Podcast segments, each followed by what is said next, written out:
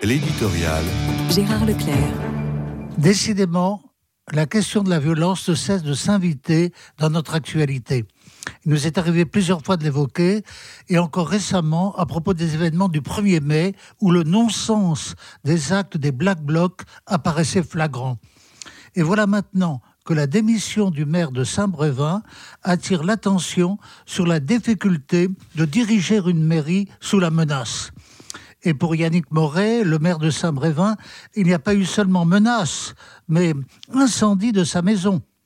On ne sait pas qui est l'auteur de cet incendie, mais le fait lui-même est révélateur d'un climat de tension alarmant qui n'est pas le seul fait d'une commune de Loire-Atlantique. Plusieurs agressions ont été relevées contre des élus locaux ces derniers jours. Il est vrai que l'accueil des migrants dans certaines communes est à l'origine de manifestations d'hostilité contre les maires qui ont à les gérer.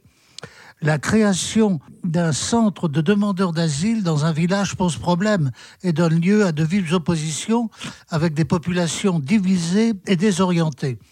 Sans doute préférerait-on qu'un débat, s'il doit avoir lieu sur un sujet délicat, se déroule dans un climat plus serein.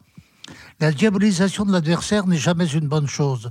Faut-il que l'on reconnaisse que certains agissent pour répondre à des convictions humanitaires, même si l'on objecte qu'il y a un énorme problème d'immigration à l'échelle nationale et à l'échelle européenne?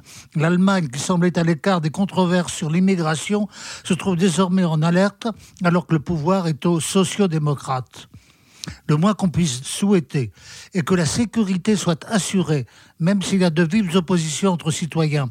Sécurité notamment pour nos élus locaux qui doivent être protégés.